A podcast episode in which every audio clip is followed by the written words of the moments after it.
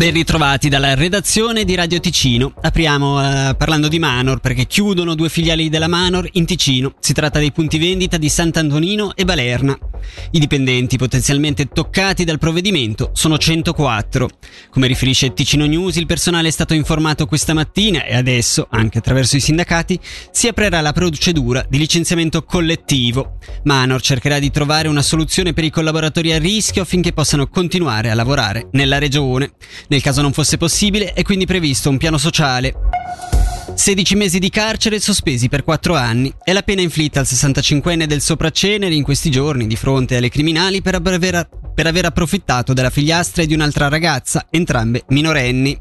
Come riporta la regione, l'imputato ha negato fino all'ultimo. È stato ritenuto colpevole di atti sessuali con fanciulli ripetuti, violazione del dovere d'assistenza ed educazione, minaccia, discriminazione razziale e ingiuria. Dovrà inoltre pagare una pena pecuniaria e non potrà mai più svolgere attività che implichino un contatto regolare con minorenni.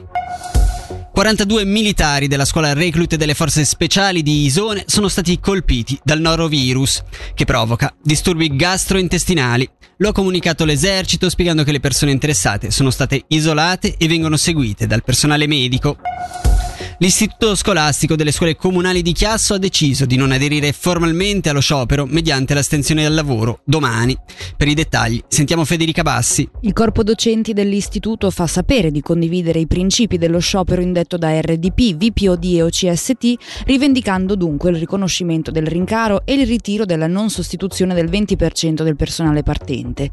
Tuttavia i docenti hanno deciso di affermare la loro posizione con la presenza in classe per, citiamo, continuare a valorizzare il nostro lavoro. Il dissenso rispetto alle decisioni del Gran Consiglio verrà espresso tramite una lettera scritta e condivisa con tutto l'istituto scolastico di Chiasso in aggiunta. Alcuni docenti della sede prenderanno singolarmente parte al corteo di protesta previsto domani, recandosi a Bellinzona al termine della giornata lavorativa.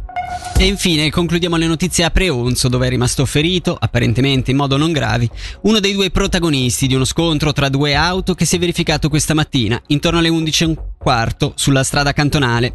Come riporta Ticino News, citando Rescue Media, è stato trasportato al pronto soccorso dopo un primo intervento della Croce Verde.